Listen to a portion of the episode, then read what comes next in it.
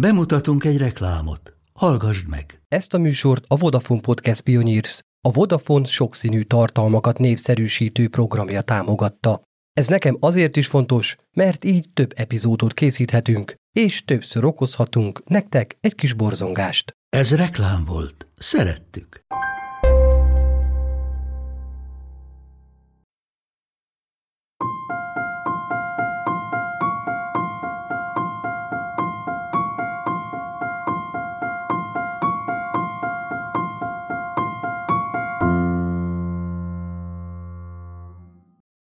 Sziasztok, Szatmári Péter vagyok, és ez itt a Bűntények Podcast extra adása.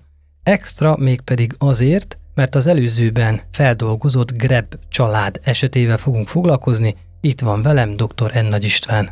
Sziasztok! Aki esetleg nem hallgatta még meg ezt a részt, akkor annak ajánlott, mielőtt meghallgatja ezt a beszélgetést is. Összefoglalva a történet egy családon belüli erőszakból induló gyilkosságról szól – nem nehéz kitalálni, az édesanyja az áldozat, és ahogy a végén kiderül, az édesapa pedig az elkövető. Amerikában egy kis városban járunk, ott történik. Maga a nyomozás hosszú időt vett igénybe, az ügy egyszer ki is hűlt, az elkövetés módja pedig nagyon-nagyon brutális, de ne szaladjunk ennyire előre. Ugye megint csak családon belüli erőszakról van szó, Fred a férfi, a férj, ez egy nagy darab, 193 cm-es férfi, Charlotte a feleség pedig egy apró termetű nő. Fred igencsak sűrűn használta az öklét felesége ellen, hogy nyomatékosítsa a kijelentéseit, de nem csak a feleségét bántotta, hanem fiát is, ugyanis egy fiúk és egy lányuk volt. Fiát Jeffet is sokszor helyben hagyta. Hogyha családon belüli erőszakról beszélünk, hagyd kérdezzem meg István, mi van akkor, ha a gyereket is bántják vagy veszélyeztetik?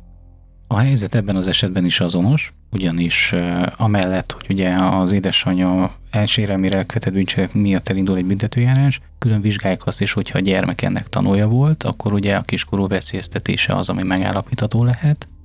Erről mindenképpen igazságügyi pszichológus szakértő szokott dönteni. Amellett pedig, hogyha gyermeket is bántalmazták, akkor természetesen az egy újabb bűncselekmény, amit a gyermek sérelmére követtek el. Ilyenkor is van lehetőség távoltartása az édesapa kiemelésére, súlyosabb esetben akár őrizetbe is lehet venni őt. És mi a helyzet akkor, hogyha a gyereket nem bántalmazzák, csak mondjuk látja, vagy tanulja folyamatosan ezeknek a veszekedéseknek, Azért is kérdezem, mert biztos, hogy egy gyerekben borzasztó sebeket hagy az, hogyha évekig semmi más nem lát, csak hogy a szülei marják egymást, vagy esetleg tetlegességig elfajulnak a dolgok otthon. Ez így van, abban az esetben is, hogy az előbb is mondtam, ez a kiskorú veszélyeztetése, ugye ilyenkor azt vizsgálják, hogy az a magatartás, amit otthon a szülők, vagy az egyik szülő a másikkal szemben tanúsít, az alkalmas arra, hogy a gyermeknek az értelmi erkölcsi fejlődését veszélyeztesse.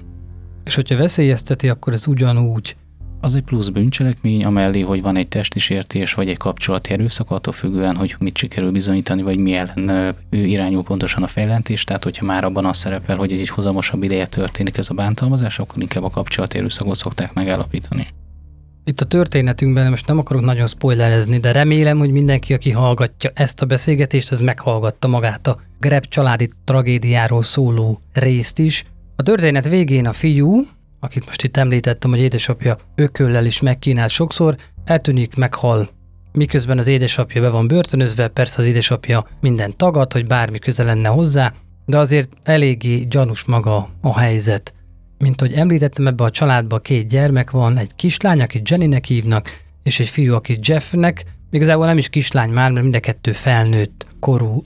Az eset klasszikusan eltűnt személy utáni kutatással kezdődik, mert édesanyja eltűnik, de még előtte szól a gyerekeinek, hogyha véletlenül eltűnök, mindenképp kezdjetek el utánam kutatni, mert tuti valami probléma van, hiszen a házassága a megromláson túl már épp a második vállásnak a küszöbén tart. Jenny, a kislány meg is kéri az édesapját arra, hogy menjen el poligráfos vizsgálatra, hogy tisztázza magát a vádak alól.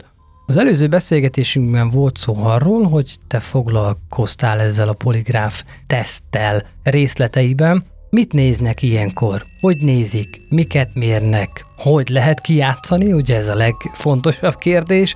Illetve, hogy Magyarországon mennyire alkalmazzák, milyen sűrűn alkalmazzák ezt, illetve ha alkalmazzák, milyen esetekben.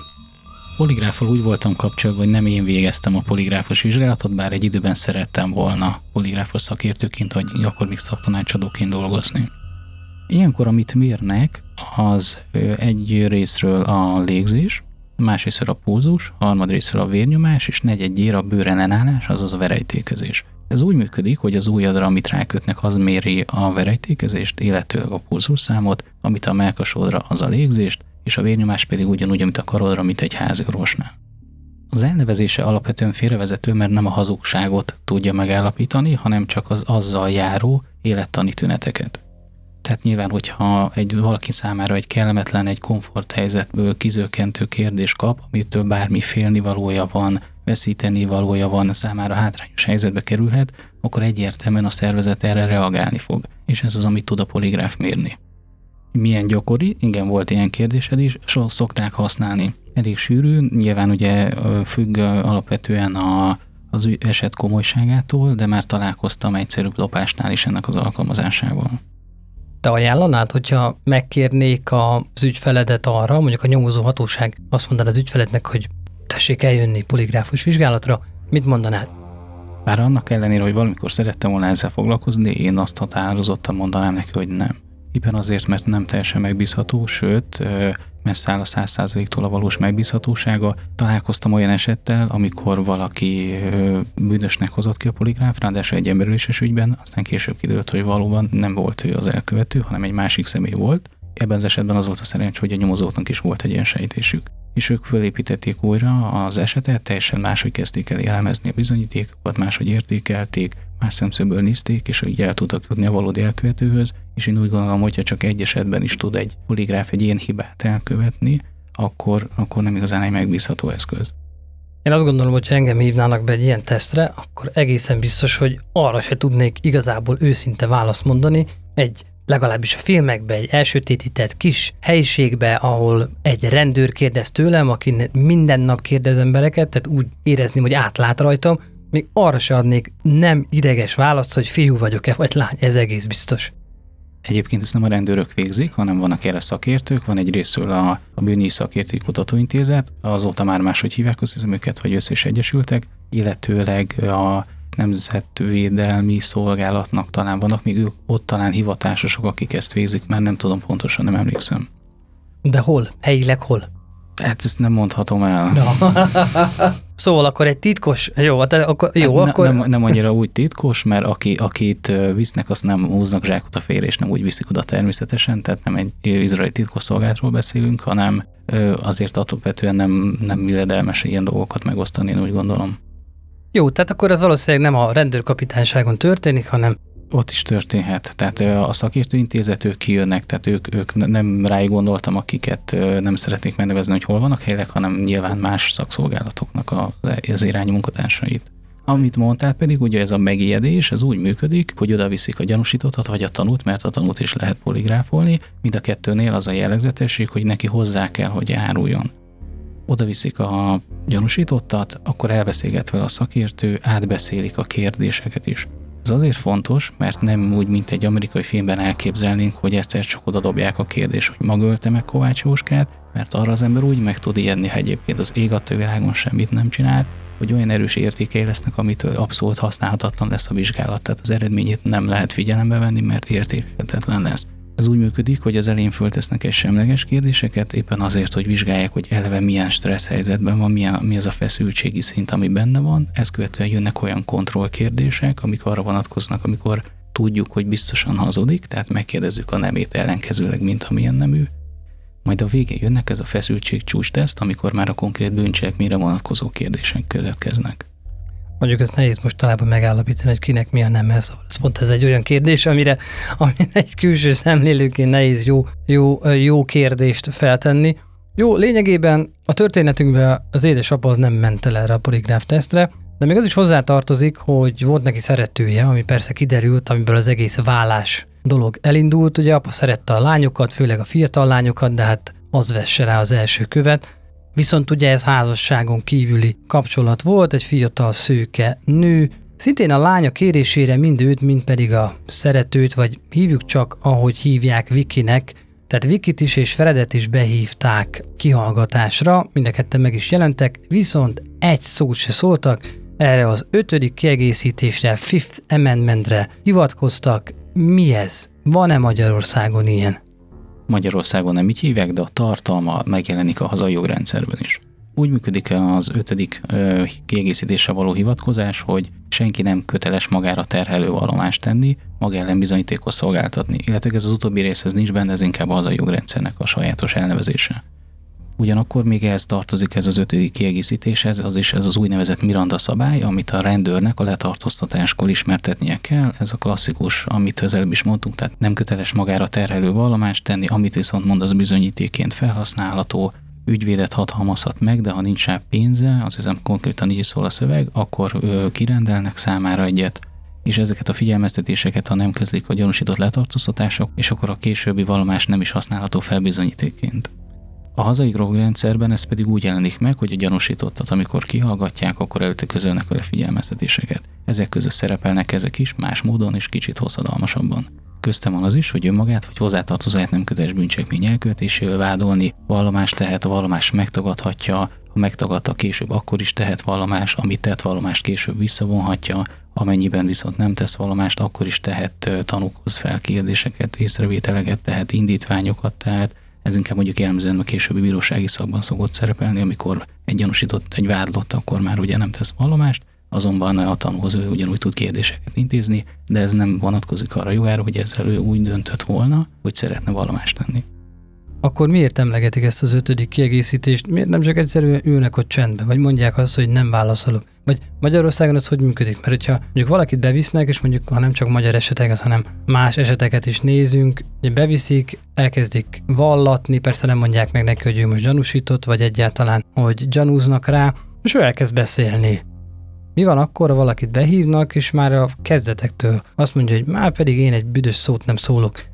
Ha így is van, miért kell hozzátennie például ezt, hogy ő az ötödik kiegészítéssel él, miért nem mondja csak azt, hogy nem mond semmit? azért ne keverjük össze a dolgokat. Tehát amikor az ötödik kiegészítés hivatkozik ebben az esetben, még ugye általában az amerikai filmben legtöbbször ugyanebben az esetben, akkor őt tanúként hallgatják ki. Tanúként viszont köteles vagy vallomást lenni. Vannak esetek, amikor megtagadhatod, vannak abszolút és relatív tanúzási akadályok. Ugye abszolút például, hogy védőként nem vagy kihallgatható arról, amire védőként szereztél tudomást, vagy egyházi személyként, ugye szintén, vagy egy orvosi titoktartás, relatív pedig az, amikor a hozzátartozott követeli bűncselekményt, akkor te erre tekintettel megtagadhatod a vallomást. De dönthetsz úgy is, hogy mégis teszel vallomást, ezért relatív tanúzási akadály. Értem, de hogyha engem behívnak tanúként, térjünk vissza a történetünk között. Ötödik kiegészítésre hivatkozva én nem mondok semmit. Ugye ebben az ötödik kiegészítésben főként azon benne, hogy én magamra nézve nem, nem vagyok köteles terhelő vallomást tenni. Csak hogy engem tanúként hívtak be, tehát ha én azt mondom, hogy aj nem mondok semmit, mert az rám nézve terhelő lenne, akkor az azért már gyanús lehet. Természetesen az.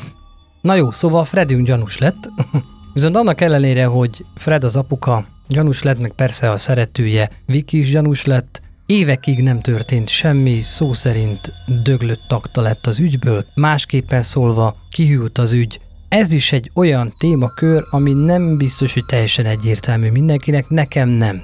Tehát tiszta sor, hogy egy idő után a forró nyom elmúlik, az ügyek kihűlnek, nyúlik, mint a rétes tészta, nincsenek új bizonyítékok, nincsenek új nyomok, de mennyi idő ez, mennyi idő, amíg kihűl egy ügy? Ha jól értem a kérdésedet, akkor inkább arra vagy kíváncsi, hogy mikor évül el. Ugye ez egy ilyen szakkifejezés. Ez arról szól, hogy ha van egy bűncselekmény, annak van egy büntetési tétel a büntető törvénykönyvben. Vegyük az alapesetünket, ami ugye minden egyes jogesetnél felmerül, ez az emberülés, ami 5-től 15 évig terjedő szabadságvesztése büntetendő. Ez azt jelenti, hogy a felső határt kell az elévülésnél számolni, ez 15 év. A minimum elévülési év az az 5 év, akkor is, hogyha az adott bűncselekmény csak 3 vagy 1 éves büntetési tétellel büntethető. Ugyanakkor viszont vannak olyan bűncselekmények az emberölésnél is, ezek a minősített esetek, amik hogyha úgy fogalmaz a jogalkotó, hogy életfogytig tartó szabadságvesztéssel is büntethető, azoknak viszont nincsen elévülés idejük, tehát nem évülnek el.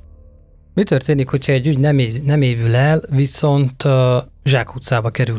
Ugyanaz megvan-e itt nálunk is, mint amit megint csak, ugye, mivel nem élek Amerikában, vagy nem élünk ott, ezért filmekből, dokumentumfilmekből, történetekből tudunk, hogy leadják a nyomozók, elteszik porosodni, és akkor 5-10 év múlva egy ilyen döglő taktás ügynök vagy nyomozó csapat felveszi, és akkor elkezdi újra felgöngyölíteni az ügyet. Ez is így történik, vagy ugyanúgy rajta marad ez a nyomozó végtelenségig? Természetesen nálunk is úgy van, tehát hogy felszokták ilyenkor függeszteni az eljárást, általában ilyenkor az az indok, az a törvény indok, hogy az elkövető ismeretlen. És mi történik, ha felfüggesztik? Felfüggesztik, akkor elhelyezik egy irattárba, ráraknak egy dátumot, és amikor az letelik, akkor előveszik. Nyilván értékelik, hogy azóta felmerült-e újabb bizonyíték, keletkezett-e bármi más, vagy hogyha például keresnek valakit, akkor írnak körbe egy újabb és újabb megkeresést. Tehát van egy emlékeztető a Outlookjukban, hogy pik-pik, vegyük elő ezt az aktát. Igen, úgy is, meg az aktára is rá van vezetve, igen, de igen, fölviszik ezt egy rendszerben, és akkor az a rendszer kiadja, hogy melyik aktát kell elővenni, azt előveszik. Ez azért fontos, mert ugye azoknál a bűncselekményeknél, ahol van elévülési idő, nem úgy, mint az életfolytig tartó szabadságveszése büntetetőknél, meg egyenként ezen kívül vannak tovább bűncselekmények, amik nem évülnek el, Ilyenkor ugye előveszik, mert fontos, hogy ne teljen el az év, mert nem számít bele az elévülési időbe az az időszak, amikor a nyomozóhatóság nyomozás folytat, olyan nyomozást, ami az elkövető kilétére vagy a hollétének a felderítésére szolgál. Tehát az elévülés idő az csak az, amikor lepecsételve a polcon pihen az akta.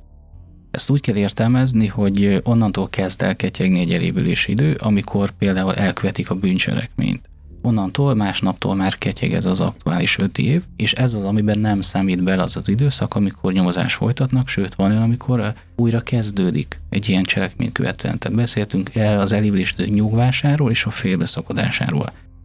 Rendben van. Akkor kicsit uh, finoman kapcsolódik az elévülési időhöz és a döglött aktákhoz az, hogy ebben a történetben is a család megelégeli ezt a dolgot, és magánnyomozót, magándetektívet alkalmaz. Az én első gondolatom, kérdésem az, hogy tényleg ez így működik, hogy így működhet akár nálunk is, hogyha én elunom azt, hogy a nyomozó hatóság szerintem nem úgy halad, vagy esetlegesen nem osztanak vele meg bizonyos információkat a nyomozás érdekében, ahogy szoktuk hallani, akkor én besétálhatok egy magándetektívhez, és átadhatom neki az adatokat, hogy tessék, itt van, segítsen nekem nyomozni. Így van. Minden további nélkül bekopogtathatok Dick Tracyhez, Dick Tracy magyar, magyar változatához, és akkor ő felveszi, valószínűleg egy volt rendőr, felveszi a kapcsolatokat. Mennyire zavarja ez egyébként a nyomozást? Hallottál olyanról, hogy A. zavarta nagyon a nyomozást, B. segítette nagyon a nyomozást? Képzeld, az én első esetemben is egy magányomozó segített, ez nagyon érdekes volt kaptam egy olyan aktát, még a betörési osztályon, ami arról szólt, hogy mondták, hogy Pisti nem baj, ne izguljál, ez arra való ez az ügy, hogy megtanuld a kötelező köröket, mert tényleg egy ilyen veszett fejszennyele volt. Építkezés, ugye mindenki lop, ahol, amit, ahogy lehet, és ugye később vettek észre, hogy egy hatalmas mennyiségű parketta tűnt el. Majd egyszer csak megjelent egy magánnyomozó, aki jelezte, hogy őt felbérelte a sértett, és az építkezésen nyomozás folytatott, és talált olyan embereket, akiknek ehhez köze lehet ezt meg tudtuk vizsgálni, és ha jól emlékszem, öt embert is meggyanúsítottunk akkoriban. Úgymond vannak jó példák, olyan nem találkoztam, hogy zavarta volna, mert hogy a sértetnek lehetősége van, tehát ő nyugodtan felbérelhet bárkit, hogy végezze magányomozást, az rendőrség ilyet nem tehet, hiszen ez a rendőrség feladata. Á, ez nekem egy kicsit ilyen idegen, ez nekem ilyen nagyon nyugati dolog, hogy magánnyomozót bérelünk. Nem hiszem, hogy ez a szocializmusban még a 89 előtt is lehetett volna ilyet csinálni, de ettől függetlenül persze megértem, hogyha valaki nagyon elkeseredik, és már nem lát más kiutat, felbérel valakit. Igazából azt sem tudom, hogy milyen összegbe került egy ilyen magánnyomozó. Valahogy azt érzem, hogy nem, nem olcsó. Abszolút, attól függ nyilván, hogy mire milyen feladatra, mert ugye amire inkább ismert a magánnyomozó alkalmazása, főleg, hogyha már szeretünk ilyen ID-s műsorokat, amikor ugye megcsalás miatt, ugye voltak ilyen reality műsorok, nem tudom, láttál, annak igen, idején egy-kettőben is belefutottam. Van egy régi kollégám, aki jó barátom, ők is kijöttek a rendőrségtől, nekik is van egy magánnyomozói cégük, de ők pénzügyi nyomozást folytatnak, üzleti magánnyomozóknak nevezik a munkájukat, nem is szeretik, hogy erre kérik őket, hogy bárkit kövessenek, hogy fér vagy feleség megcsalta-e ilyen lehetőségek is vannak. Nyilván ennek más az árazás, attól függ, milyen technika kell hozzá, autók, lehallgatások, stb. Nyilván már... Hát le lehet hallgatni valakit, nem lehet lehallgatni csak úgy valakit. Hát ez a személyiségi jogaimat sérti. Most nem beszélünk a Pegazusról, mert persze van, aki lehallgathat, úgyhogy innen is üdvözlök mindenkit, de hogy egyébként én nem hallgathattatlak le téged, vagy lehallgathatlak. Attól függ, hogy mik, mik, eh, hogyan és miként működik ez a lehallgatás. Hogyan van-e rögzítés, tehát nyilván a telefonvonalat úgy, ahogy a Vodafone-ba fölkapcsolják, hogy akkor most rá nyitottak egy operatív nyomozást és hallgatják, nyilván azt nem teheted meg.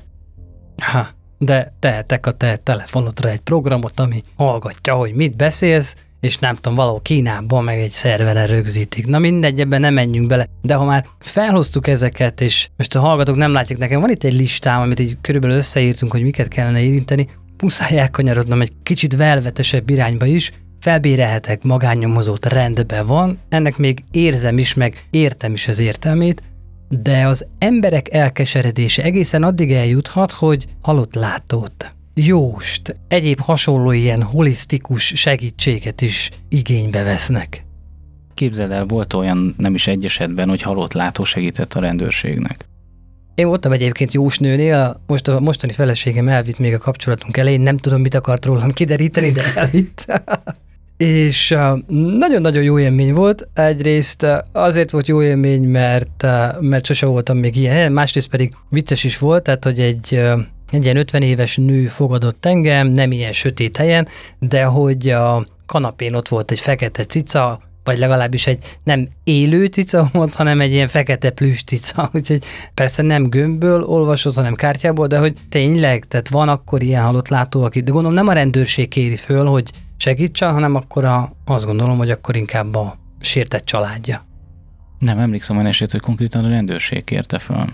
Hát örülök, hogy ilyen nyitott a rendőrség nálunk erre. De térjünk akkor vissza egy kicsit a történetünkhöz, mert itt ugye a magándetektív belépett a képbe, és a magándetektív az utána ment ennek a fiatal szőke göndörhajú lánynak, mert azt gondolta, hogy ő lesz az a kulcs ember, aki majd segít megoldani ezt az ügyet, közel is férközött hozzá, és amikor előhúzakodott azzal, hogy igazából ő azért barátkozik vele, és azért kereste meg, mert többet szeretne tudni erről az esetről, akkor egyszer csak a nő, ahelyett, hogy elszaladt volna, megnyílt, és azt mondta, hogy úristen, de jó, hogy kérdezed, végre, négy év után elmondhatom valakinek, itt ül a melkasomon, borzasztóan megkeserítette az életemet.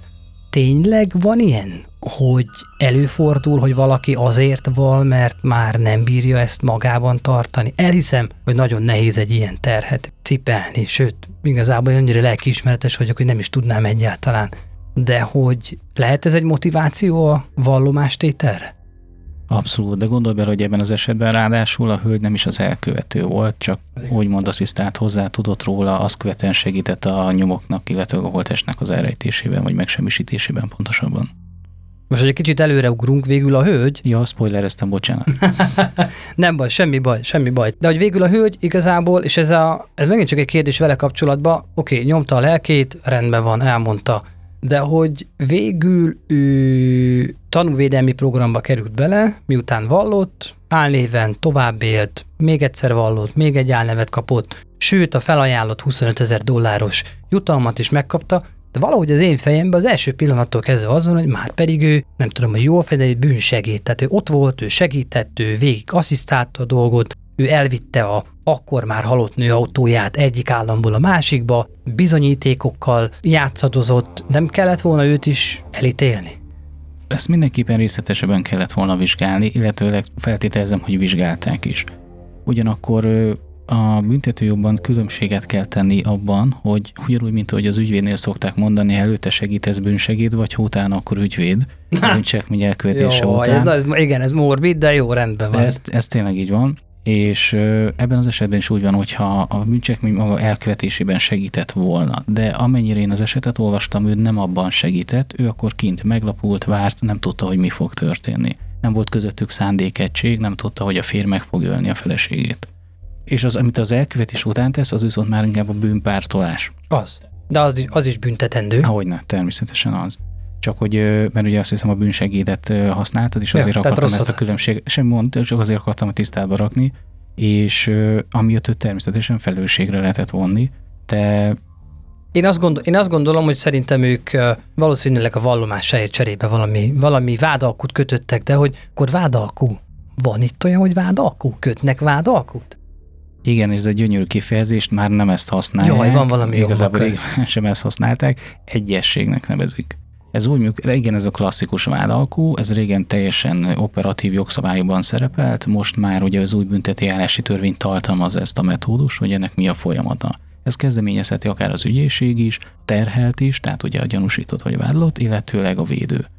Ilyenkor megegyeznek abban, hogy ő elismeri azt az adott bűncselekményt, vagy valamelyik részbűncselekményeket, vagy ő magáért azért cserébe, hogy ezt elismerte, vagy azért, mert más bűncselekményben tud segíteni, tehát más ügyet felderíteni, abban bizonyítékot szolgáltatni, az ügyészség meg tud vele egyezni abban, hogy vagy enyhébb büntetés kap, vagy az esetben akár nem is büntetik meg, hanem tanul lesz az eljárásban. Rendben van, akkor ez nálunk is működik. Így van, ennek a tartalmát nyilván soha nem fogjuk megismerni, ha nem veszünk ebben részt, tehát a vádlott nem fogja tudni, mi volt ennek a tartalma, azonban látni fogja azt a jogszabályi hivatkozást, hogy erre tekintettel vele szemben megszüntették a nyomozást. És az áldozat, hogyha most mondjuk életellenes bűncselekményekről beszélgetünk, az áldozat vagy a sértett családja az megtudhatja, hogy mondjuk miért kapott öt évvel kevesebbet? Mint mondtam, a szerepelni fog az a nyomozati iratokban, vagy a későbbi iratokban, hogy vele szemben megszüntették az eljárást, hivatkozza a bünteti ársi törvénynek arra az adott részére, amely arról szól, hogy az egyességre tekintettel szüntették meg, innentől fogva sejteni fogják, hogy ez áll a háttérben. De hogy az egyesség részleteit nem fogják tudni. Azt nem. Értem. Gondolj bele, most van ez a híresebb magyar eset, ugye, ami a Völner Sadül ügy, abban is ugye a Sadül Györgynek a bizalmasa, a titkárnője, vele szemben nem folytatták le a büntetőjárást, holott feltételezhetően, hogy műsegédi pozíciót töltetett be ebben minimum, őt tanúként hallgatták ki, arra tekintette, hogy így ő be fogja terhelni a többi vádlottat. Ha eddig nem hallgattak le minket, de akkor mostantól le fognak hallgatni ebben a témával. Állok Kap- elébe. Ebben a témával kapcsolatban. Ha visszatérünk az ügyünkre, és nézzük meg magát a, magát a bűncselekményt, magát azt a pontot, amikor, amikor elvette a feleségének az életét Fred, az gyakorlatilag úgy történt, hogy ez a veszekedés tetlegességig fajult, és folytogatni kezdte a feleségét. És ahogy én a felelhető információkból kihámozom, ez egy hirtelen felindulásból történt. Tehát veszekedtek, kiabáltak, egyszer csak elborult az agya, ő elkezdte folytogatni. De miután folytogatta egy darabig, a felesége Charlotte elájult, elengedte. Újból magához tért, újból folytogatni kezdte. Ezt a kört addig játszották, amíg meg nem halt a feleség. Most, hogyha egy kicsit elemezzük, akkor ez most hirtelen felindulásból történt, vagy abszolút nem, vagy hirtelen felindulásból indult, és a végén pedig egy szándékos emberölésé változott. Ez egy szándékos emberölés volt. Az előző beszélgetésünkben esett talán pont szó erről az erős felindulásban elkövetett emberölésről, aminek ugye úgy szól a törvényi szövege, hogy aki mást méltányolhatóból származó erős felindulásban megöl. Ez esetben tehát fontos az erős felindulás, aminek azonnalosnak kell lennie. Tehát talán mondtam is azt a példát, hogyha történik egy ilyen eset, akkor te utána kimész a konyhába, keresel egy baltát vissza, és azzal csapsz oda, akkor már kiléptél abból az időkorlátból, ami alapján ezt erős felindulásnak tudják minősíteni. Tehát abban az esetben, hogyha a folytogatás már az első alkalommal ö, végzetes lett volna, tehát már ott elérte volna azt az eredményt, hogy a sértett elhúny, abban az esetben meg lehetett volna állapítani. De ebben az esetben akkor sem, ugyanis az erős felindulásnál, hogy ez a bizonyos méltányolhatók, ez éppen azért van benne, hogy nem szabad, hogy ez az elkövetőnek felróható legyen ez az ok, ami miatt keletkezik ez a konfliktus, ami miatt ő erős felindult állapotba kerül. Ezt most muszáj egy kicsit értelmeznem. Tehát, okay. tehát hogy az felróható nekem, hogy veszekszek, de az nem róható fel nekem, hogy kinyitom az ajtót, és a feleségemet ott találom valakivel. Jól értem? Vagy nem jól értem. Mi az, ami nekem Már nem róható fel? Tehát, hogyha a, kinyitod az ajtót, és a feleséged ott állad valakivel, akkor azonnal odalépsz, fölkapsz valamit, ami a konyhaszekrényen van ott melletted, vagy a éli szekrényen melletted, oda csapsz, az az erős felindulásban elkövetett emberülés. De hogyha te úgy mész oda, hogy elkezdesz provokálni valakit, aki erre felül, és azon te húzott fel magadat, és amiatt ölöd meg, amiatt kerültél egy erősen felindult állapotba, az már nem alkalmas arra, hogy az erős felindulásban elkövetett emberülés megállapíthassák, az sima emberülés lesz. Hogyha például úgy van, hogy oda mész békülni a feleségedhez, de ebből alakul ki egy konfliktus, és ott kerülsz erős indulati állapotba, és úgy ülöd meg, az is erős felindulásban elkövetett emberölés, hiszen te nem provokáltad ezt ki, nem neked felróható maga az a helyzet, ami azt okozta, hogy benned egy erős felindultsági állapot keletkezzen. De ha nem békülni megyek, hanem már egy veszekedés folyik, ami nem békülési szándékkal indult, akkor az erős felindulásból elkövetett emberülés, hogy ha és amennyiben ez a vége a történetnek, akkor az már nem állapítható meg. Jellemzően az minden eset nyilván más, máshogy értékelik, de alapvetően ez a fő szempont, amit figyelembe vesznek ilyenkor. De a fősünk nem csak ennyit tett feleségével, hanem már a holttestet ott helybe meggyalázta, megerőszakolta, majd később pedig felgyújtotta, illetve a maradványokkal is megalázóan viselkedett. Ezt azért hozom föl, hogy van-e ennek külön büntetési tétele? Mert ugye emlékszem, hogy beszélgettünk erről, hogy addig a pontig, hogyha valakit megkínoznak, megerőszakolnak, felgyújtanak és megölik, akkor ez tisztán beleszámít abba különös kegyetlenséggel elkövetett emberülésbe, de valahogy én nem tudom azt elképzelni, hogy valaki elveszi valakinek az életét, már ez egy borzasztó dolog, de utána még frissen megerőszakolja, de még utána felgyújtja, de még utána megzsírozza a nyílásait, de még utána a koponyájával játszik. Nekem ez igenis olyan, amit valamilyen büntetési tételvel szabad így kifejezni, honorálni kellene. Azt kell, hogy mondjam, hogy nagyon expert vagy már a témában. Ugye? Valóban, tehát addig, amíg az ilyen különösen kegyetlen cselekmények azt a cél szolgálják, hogy eléri azt az eredményt, hogy a sértett halálát okozza, addig ez ugye, amit beszéltünk is például akkor a különös kegyetlenségelnek a minősített esetének a megállapítására lett alkalmas. Amint ezek a cselekmények már a sértett halálát követően történnek, úgy ezek már ebből a szempontból nem esnek relevancia alá, azonban például a kegyeles sértés a legtikusabb eset, ami ilyenkor megállapítható még pluszban. Annak milyen büntetési tétele van? Szörnyen alacsony védség egy évvel büntetendő. Ami még elég tétel szolgálhat ilyenkor, az az, hogy a bíróság attól függetlenül, hogy ez már az ölést követően történik, ezeket mind súlyosbító körülményként veszi figyelembe. Tehát, hogy amit beszéltünk, hogy van az a bizonyos évskála, ami mozog a büntetés, hogy a középtétel, amit elindul, ez valószínűleg fölfelé fogja vinni. Akkor legalább valamennyire beleszámít. Például, ha mondjuk 5-től 10 évig lenne valami, akkor ugye 7 és fél indulunk, akkor valószínűleg egy ilyen cselekmény a 9-et is elérni. Nyilván nem ezek a számok, hiszen az ember is eleve 5 15 évig terjedő, csak hogy értsd, hogy mi a példa, ami alapján ez munkadik. Értem. Tehát lényegében ennek papírra vetve nincs nagyon büntetési tétele, de beleszámít magának a, a büntetnek az elé megítélésében, illetve majd a későbbiekben a büntetés kiszámításában. Így van. Itt ebben az esetben még az is érdekes volt, hogy eleinte, és ezért is vált az ügy döglött taktává, nem volt fizikai bizonyíték. Ezt is lehet sokfelé hallani, hogy van olyan eset, és hogyha most, és most kifejezetten emberülésről beszélgetünk, vagy élet elleni bűncselekményről, van olyan eset, amikor van holtest, van olyan eset, amikor nincs holtest. Ebben az esetben holtest sem volt, illetve fizikai bizonyíték sem volt eleinte, csak és kizárólag ennek a Wiki nevű felszolgáló lánynak a vallomása majd később szereztek fizikai bizonyítékot, nagyon érdekes módon, ugye azt a fát vizsgálták, ami alatt elégették a holtestet dízel üzemanyaggal leöntve, és annak a fának az évgyűrűjét vizsgálták meg, és ebből állapították meg, hogy bizony akkor azon a nyáron a fa valamilyen stressz hatásnak volt kitéve, ezért kevesebbet növekedett, illetve azon az oldalán bizony szénhidrogén származékokat találtak a ledarált faágakban. Mindig kell fizikai bizonyíték? Nem minden esetben szükséges, de nyilván ahhoz, hogy valamit kétséget kizáróan is kellőképpen megalapoz, érdemes, hogyha van. Te sokkal erősebbé teszi a vádnak a képviseletét, illetőleg aztnak bizonyítását, hogy bűncselekmény történt, illetve hogy az elkövető követte el. Volt olyan holtest nélküli életellenes bűncselekmény, amit felderítettek Magyarországon? Mármint arra gondolsz, hogy benne is ítéltek valakit, ugye? Legalább. Igen, valóban, mert az amerikai filmekben, ha már ugye mindig erről beszélünk, ott rendszeresen ez megjelenik, hogyha nincs holtest, akkor nincs bűncselekmény.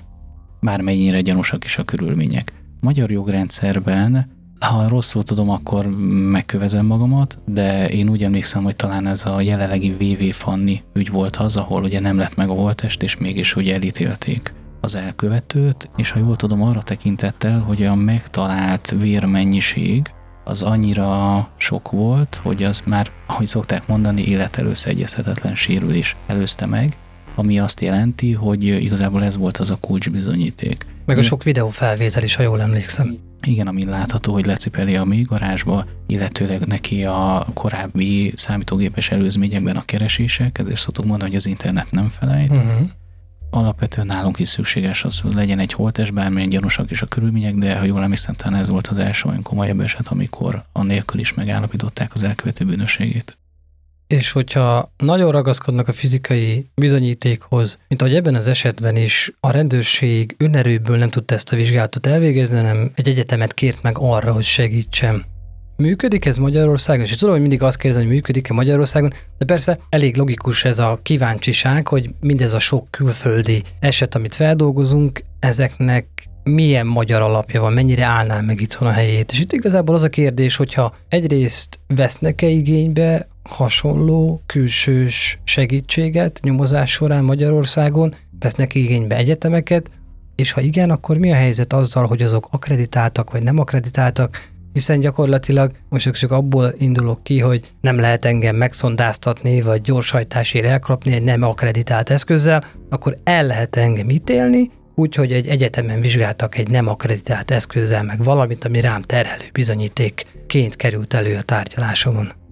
Értem, mire gondolsz, amit viszont tegyünk tisztába, hogy nem a rendőrség végzi ezeket a szakértő vizsgálatokat, hanem a rendőrség rendeli ki a szakértőt. A rendőrségnek ugye jó kérdésben kell döntenie, a többit például egy szerológiai vizsgálatot, az természetesen szakértő fogja végezni, erre vannak szakértői intézetek. Ez úgy működik, hogy ha és amennyiben valamire van igazságügyi szakértő, szakértői intézet, akkor őket kell kirendelni. Amelyben annyira speciális jellegű maga a kérdés, hogy szakkérdés, de nincsen erre vonatkozóan senki, aki ezzel igazságügyi szinten vagy intézet szintjén foglalkozna, abban az esetben lehet eseti szakértőt kirendelni főleg. Gondolok itt például olyanra, hogy egy pók mennyi idő alatt, az adott pók mennyi idő alatt fonja meg a hálóját, erre nem biztos, hogy van külön igazsági szakértői kamarán belül egy terület, de találni lehet egy olyan szakembert, aki ebben tud véleményt mondani. Mi van akkor, ha már minden bizonyítékot begyűjtöttek? Mi az, ami mindenképpen össze kell, hogy álljon ahhoz, hogy mondjuk egy ilyen emberölési esetben bűnösnek találják a vádlottat? Írtam itt az alatt, hogy kétséget kizáró legyen, hogy minden megfelelően alá legyen támasztva. Mennyire reális az, hogy tényleg valamit úgy bizonyítanak be, hogy semmi kétség nincs arról, hogy ő tette. Ebben az esetben nem volt holtest, volt egy fa, aminek az egyik fele szennyezett volt, meg volt egy lány, aki azt mondta, hogy te voltál. Gyakorlatilag azért itt felmerülhetnek kétségek. Mi az a minimum, aminek együtt kell állni ahhoz, hogy egy emberölési esetben valakit bűnösnek találjanak? Hogy egy kicsit furán fogalmazok, az Egyesült Államokban annyi is elég, hogy az esküdszék úgy döntsön, hogy igen. Valójában minden esetben más és más az, ami ezt megalapozza, ami elegendő mértékű ahhoz. Az ügyészségnek van egy kedvenc kifejezése a bizonyítékok zárt logikai láncolata. Mindig ezt szokták a perbeszédben használni, vagy legalábbis a legtöbb ügyész itt is arról szól, tehát hogy nem tudsz minden esetben mindent bizonyítani. Ebben az esetben például, ebben az amerikai esetben, amit most feldolgoztál, abban is van egy tanunk, aki látja az egész cselekményt, az ölési cselekményt az elétől a végig, majd ezt követően meg tudja mutatni, hogy hol volt az égetés, és arra például van mellé még egy tárgybizonyíték, ez alapvetően már elegendő szokott lenni. Tehát egy logikai lánc, amit hogyha végigmegyünk, akkor ez körbeír, nincsen benne félreértés, én itt elindítok egy logikát, egy történetet, az körbeér, mindenre van bizonyíték, nem siklik ki sehol, akkor ő bűnös. Így van, leegyszerűsítve igazából ennyi. Tehát nyilván az a célszerű a válthatóság, a nyomozóhatóság részéről, minél több mindennel alá tudják ezt támasztani, akár közvetett, akár közvetlen bizonyítékokkal. A legjobb eset nyilván természetszerűleg az, ha megvan a holtest, arról tudnak egy szemlét készíteni, szemmel alapján vannak bizonyítékok, amikkel az elkövetőt a helyszínhez lehet kötni, az időpontot is oda lehet kötni, hogy akkor járt ott, mellé esetleg tanúvallomások, szemtanúk, vagy olyan tanúk, akik el tudják mondani az előzményeket, akik a motivációra tudnak indukul szolgálni. Nyilván ez már egy rendkívül optimális eset, nem minden esetben van ilyen lehetőség a rendőrségnek. Már itt a tárgyalásról is beszélünk, akkor ebben az esetben a tárgyalás során a férfi az aktuális barátnőjét direkt úgy öltöztette fel, hogy azzal hergelje a családtagjait és hergelje magát a tárgyalásnak a nézőközönségét. Itt most nekem ezzel kapcsolatban két kérdésem merült föl. Az egyik az az, hogy létezik-e nálunk is ennyire nyilvános tárgyalás, a másik pedig az, hogyha igen, akkor volt esetleg már ezzel kapcsolatban tapasztalatod, vagy hallottál már olyat, hogy meddig tudnak elmenni az emberek, hogy már pedig ők még ott a pálya széléről is bekiabálva a saját igazukat erőltessék. Nálunk ez úgy működik, hogy a tárgyalások főszabály szerint nyilvánosak. Így írja a jogszabály, ennek nyilván van egy alkotmányi alapja is, ezzel tudja akár a külső szemlélő fel is bizonyítani azt, hogy itt minden pártatlanul, jogszabálynak megfelelően tisztességesen észszerűen történik. A tárgyalás méltóságát viszont a bírónak kell megtartania, vannak alapvető szabályok, nyilván nem megyünk be papucsba, nyári ruhába, bikinibe, ilyenkor ugye a bíró értékelheti úgy, hogy ez méltatlan, a tárgyaláshoz, a bírósághoz méltatlan, ezért őt például kiküldheti a teremből, rendbírsággal sújthatja, vannak ilyen lehetőségei. Hogy ki meddig megy el, éppen júliusban volt, talán neked meséltem is ezt a történetet, amikor engem mondjuk az nem büntető eljárás volt, hanem polgári, felpattant a felperes, és rámutogatva üvöltözve megfégetett, hogy kicsinálak téged is, tehát ilyen is elő szokott fordulni ezért. Ilyenkor a bíró ugyanúgy rászól, kiküldi a teremből, vagy ha nem hagyja, akkor rendbírsággal sújtja, legrosszabb esetben pedig kivezeteti. Sőt, van olyan lehetőség is, hogy őrizetbe veszi a tárgyalási időre. Tehát, ha jól értem, akkor simán előfordulhat az, hogy nyílt tárgyalás, oda megy a család, Lacikát el akarják ítélni, és a család pedig felhangon bekiabál, ezt egy darabig tűri a bíró, utána mindenkit kivezetett a teremből, adott esetben, hogyha akkor a rendzavarás, akkor azt mondja, hogy jó, akkor ennek itt vége, következő tárgyalás, és elrendelhet-e akkor zárt ajtók mögötti tárgyalást arra hivatkozva, hogy már pedig itt nehéz lesz, vagy csak egyszerűen azt mondja, hogy rendben, következő alkalommal te meg te nem jöttök.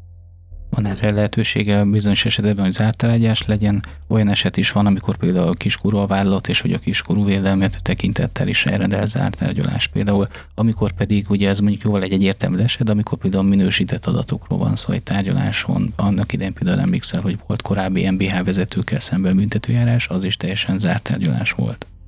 Frednek a tárgyalása viszont nyilvános volt, legalábbis a családja részt vehetett rajta, illetve az akkori barátnője, Végül első körben életfogytiglani börtönbüntetésre ítélték, de, mint ahogy említettem, miközben a főhősünk vagy antihősünk a börtönben raboskodott, történt egy pár érdekesség. Egyrészt a család háza, meg a fiának a háza leégett, porigégett, majd miután elindult a újra tárgyalása az ügynek, a fia egyszer csak eltűnt, és később uh, holtan került elő, Viszont ebben az ügyben, annak ellenére, hogy gyanús volt nagyon a férfi, mármint a Fred, az édesapa, nem indítottak vizsgálatot ellene, mondván, hogy már úgyis életfogytiglani börtönbüntetését tölti, nehéz lenne, időigényes lenne, ennél többet már nem kaphat, nem is indítjuk el. Tényleg így van? Tehát, hogyha valaki már egyszer kap egy életfogytiglani börtönbüntetést, és közben kiderül, hogy valamilyen más bűncselekményben is részt vett, akkor azt mondják, hogy oké, okay, akkor azzal kapcsolatban nem foglak téged már bíróság elé citálni, mert úgyis már életfogytiglani börtönbüntetésedet töltött, holott, és ennek nekem, ami nekem ellentmond, az az, hogy holott meg van, aki kétszer-háromszor életfogytiglani börtönbüntetést kap, de majd térjünk vissza a végén arra, hogy miért kap valaki annyit, mert hogy biztosak akarnak lenni a feléled, akkor ne engedjék szabadon, mert hogy gond, mint hogyha úgy emlékeznék, hogy régen volt erre példa, hogy mondjuk a a, a kivégzés után mégis életben marad, de lehet, hogy ez még csak a fejlevágós e, sötét középkorban volt, hogy akkor hú, hát akkor én mégsem haltam meg, akkor én túléltem a kivégzést, és akkor ezért a valakire eh, két-háromszoros életfogytiglant kiszornak, akkor ez biztos. Gondolom nem emiatt van, de térjünk vissza az elsőhöz. Van-e olyan, hogy jó, nem vizsgálódunk utána, úgyis már életfogytiglanos vagy? Jól emlékszem, szerintem a guillotine korszakában volt az, amiről mesélsz, amikor ugye ha kétszer vagy háromszor lecsapott és nem halt meg, akkor utána nem ölték meg. Pont ez volt ugye annak a rejtelme, hogy ilyen nagyon erős kontyuk volt, azt hiszem, vagy valami ilyesmi volt, de mindegy, nem is ez a lényeg a kérdésednek. Abszolút nincs így. Tehát, hogy akárki, akárhány bűncselekményt elkövet, mindegyikben le kell, hogy folytassák az eljárást, ha büntethető. Tehát attól, hogy valakit egyszer életfolytiglanra ítéltek, ő az életfolytig tartó börtönbüntetését tölti, de közben kiderül, hogy korábban ő lopott vagy megvert valakit, akkor az eljárást ugyanúgy lefolytatják vele szemben, ugyanúgy megkapja a plusz két évet, a plusz öt évet, aminek valahol, ahogy te is mondtad, nincs értelme, de ebben inkább ami nagyon kirül, az az Egyesült Államok belé az 700 évre ítélik, és a többi. Van ilyen nálunk, hogy valakit 1200 évre ítélnek? Nem, nem, nálunk ebbe azért sokkal földhöz ragadtabb, és én úgy gondolom, hogy használhatóbb az ítélkezés. Tehát akkor, hogyha jól értem, akkor abban is van értelme valaki többszörös életfogytiglanra ítélni. Ugye emlékszem, mondtad, hogy 40 év után még akkor is, hogyha ki van zárva a feltételes szabadlára helyezésre, ből akkor is meg lehet vizsgálni azt, hogy feltételesen szabadlábra engedhető-e, de gondolom, hogyha valaki kétszer életfogytiglan börtönbüntetését tölt, és 40 év után, mondjuk 20 évesen bekerül, 40 év után 60 évesen ezt felülvizsgálják, és ha valami oknál fogva véletlenül szabadlábra helyeznék, akkor is a B terv a második életfogytiglani börtönbüntetése. Így, hogy én gondolom, életbe lép, és akkor jön a következő 40, és akkor 100 év után meg már valószínűleg mindegy. Igen, az ugyan, hogy a kötelező kegyelmi járás le kell folytatni ebben az esetben, és jól emlékszel, igen, 40 év után, de dönthetnek úgy, hogy nem is éppen arra tekintettel nem, hogy van ez a másik börtönbüntetése is, és igazából ilyenkor ezt így egy füst alatt le tudják a kettőt. Tehát ez nem úgy működik, hogy ebbe kiengednénk, jaj, de egyébként megvan egy másik, akkor, hmm. akkor, akkor utána azt majd tárgyaljuk újra, hanem hogy ezek mind olyan körülmények, amit ilyenkor vizsgálnak, mert ilyenkor az a lényege, hogy ő a társadalomba vissza lehet engedni, csúnyán fogalmazva.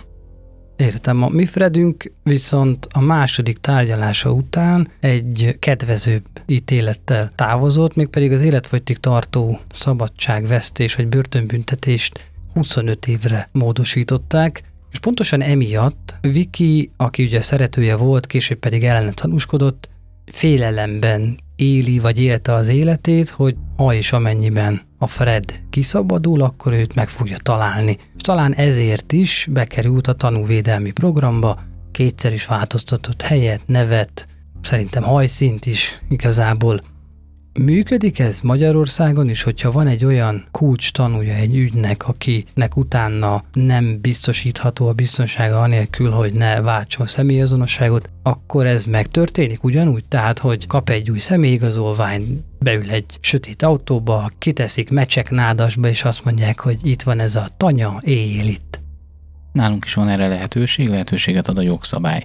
Tanúnak több szintje van abból a szempontból, hogy mennyire kell, hogy ő védetté legyen.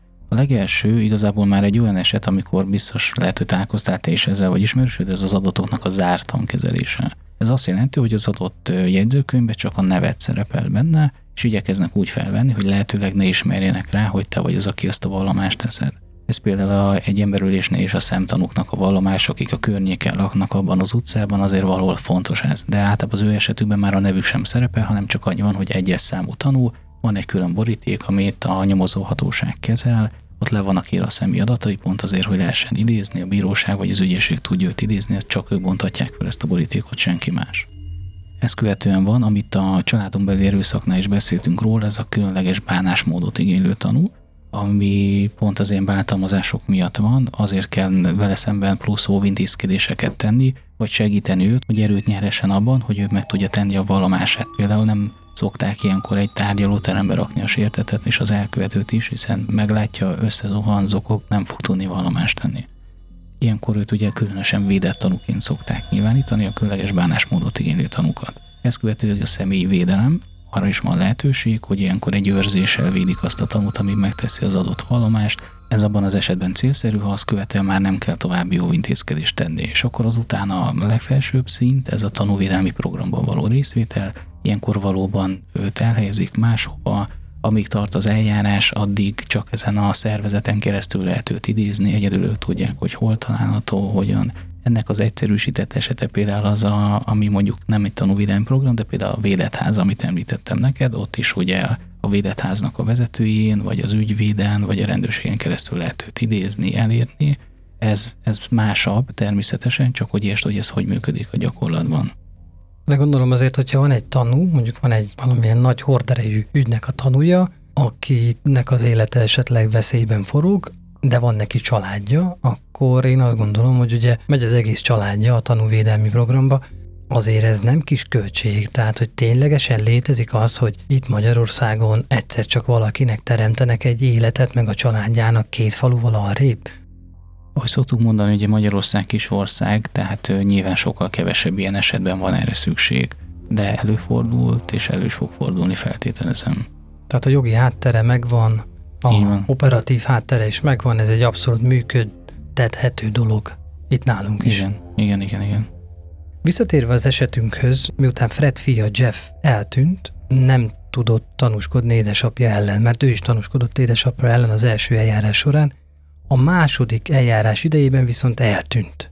Éppen eltűntként tartották nyilván, majd a második eljárás lefolytatása után került ő a vízszínére, segítettek neki mindenféle láncokkal és horgonyokkal, hogy lent maradjon a víz alatt, de hogy a bíró ennek ellenére engedélyezte a feleségének, hogy a férje távol létében megtegye ugyanazt a tanúvallomást.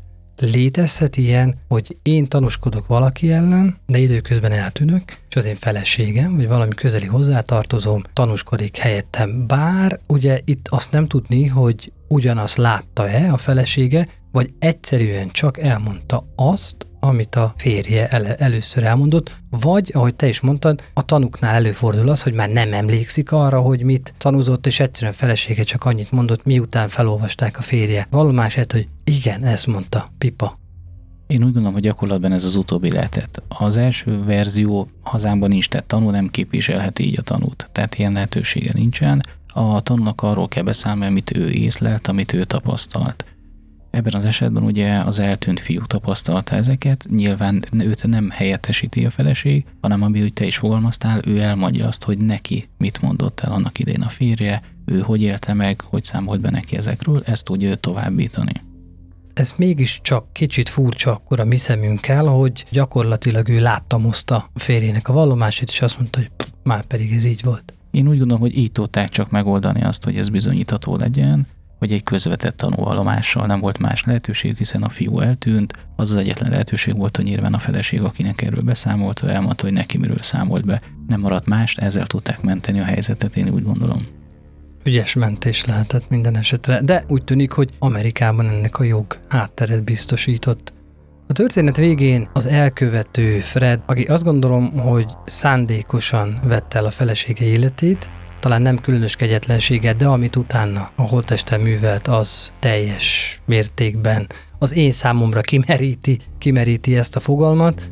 Ő egyébként 2022-ben szabadult, 80 sok évesen, és az egyik unokája Izraelben belekeveredett bűnténybe, robbangatni akart, és ott megvizsgálták, és pszichotikusnak ítélték, és azt mondták, hogy ő nem alkalmas arra, hogy őt a cselekedeteiért felelősségre vonják. Erről már beszéltünk. De ami engem itt érdekel, hogy ez az én meglátásom szerint ez egy hosszú folyamat kell, hogy legyen, hogy valakire azt tudják mondani, hogy jó, ő nem beszámítható. Ez tényleg egy hosszú folyamat, vagy elég hozzá az, hogy valakit megvizsgálnak kétszer, és tényleg annyira kakuk, hogy rá tudják nyomni a plecsnit. Ez úgy működik, hogy kirendelik ugye erre a szakértőt. Általában ugye elmorvos szakértő, pszichológus szakértő kettő szakvémje szokta ezt eldönteni, hogy valaki kóros álmapotú volt-e vagy sem a bűncselekmény elkövetésekor. Alapvetően ezek a vizsgálatok akkor is ott lezajlanak, nem pedig az, hogy visszatérően húzamosabban ők szakértők, tehát ők tudják, hogy miket kell vizsgálni, mik azok a paraméterek, ami alapján ezt meg kell, hogy állapítani, vagy amilyet ezt nem lehet megállapítani, hogy abban követte el mert ugye maga a kialakulási folyamat, már a kóros elmállapotnak a kialakulási folyamata, az pedig teljesen változó lehet. Úgy kezdődik ugyanis, hogy úgy szokták mondani, hogy az elkövetéskor nem volt meg a beszámítási képesség. Ez ugye két dologból tevődik össze, van a felismerési képesség, és van az akarati képesség. Ugye a felismerés, hogy felismeri a cselekményének a következményét, hogy mit tesz ez, mivel jár, az akarati pedig, hogy ennek megfelelően tud-e cselekedni. Beszélhetünk ilyenkor ugye az elmebetegségről, ami már egy tartósabb kialakulás jelent, ilyenek például a paranója, a skizofrénia, beszélhetünk gyenge elmélyűségről, ezek köznapban is használatos szavak a fajtái, például a debil, az idiotizmus, az imbecil, ezek ugye különböző fokozatai ennek. Beszéltünk tudatzavarról, ami lehet akár egy egyszeri folyamat is, ez lehet akár az ittasság miatt például, Beszélhetünk tehát több fajtáról is, a lényeg az, hogy minden esetben ezt vizsgálni kell. Tehát attól, hogy valaki elmebeteg, attól függetlenül is lehetett neki egy olyan felismerési képesség, egy olyan akarati képesség, amiért az adott cselekményre vonatkozóan neki beszámítási képességgel rendelkezett. Ezért van az, hogy úgy állapítják meg, hogy vagy korlátozta, vagy kizárta az ő beszámítási képességét. Meg tudom én ezt játszani? Nem. Nem, tehát szinte képtelenség. Én úgy gondolom, hogy nem. Legyen ez egy jó végszó. Köszönöm, hogy itt voltál velem. Nagyon szívesen. Aki esetleg nem hallgatta meg még a Greb család történetét, az tegye meg, és utána hallgassa meg újra talán ezt a beszélgetést. Köszönöm, hogy újból a Bűntények podcastet választottátok. Megtaláltok minket Facebookon és Instagramon is, amennyiben megtehetitek, kérlek támogassatok Patreonon. Találkozunk a következő epizódban. Sziasztok! Sziasztok!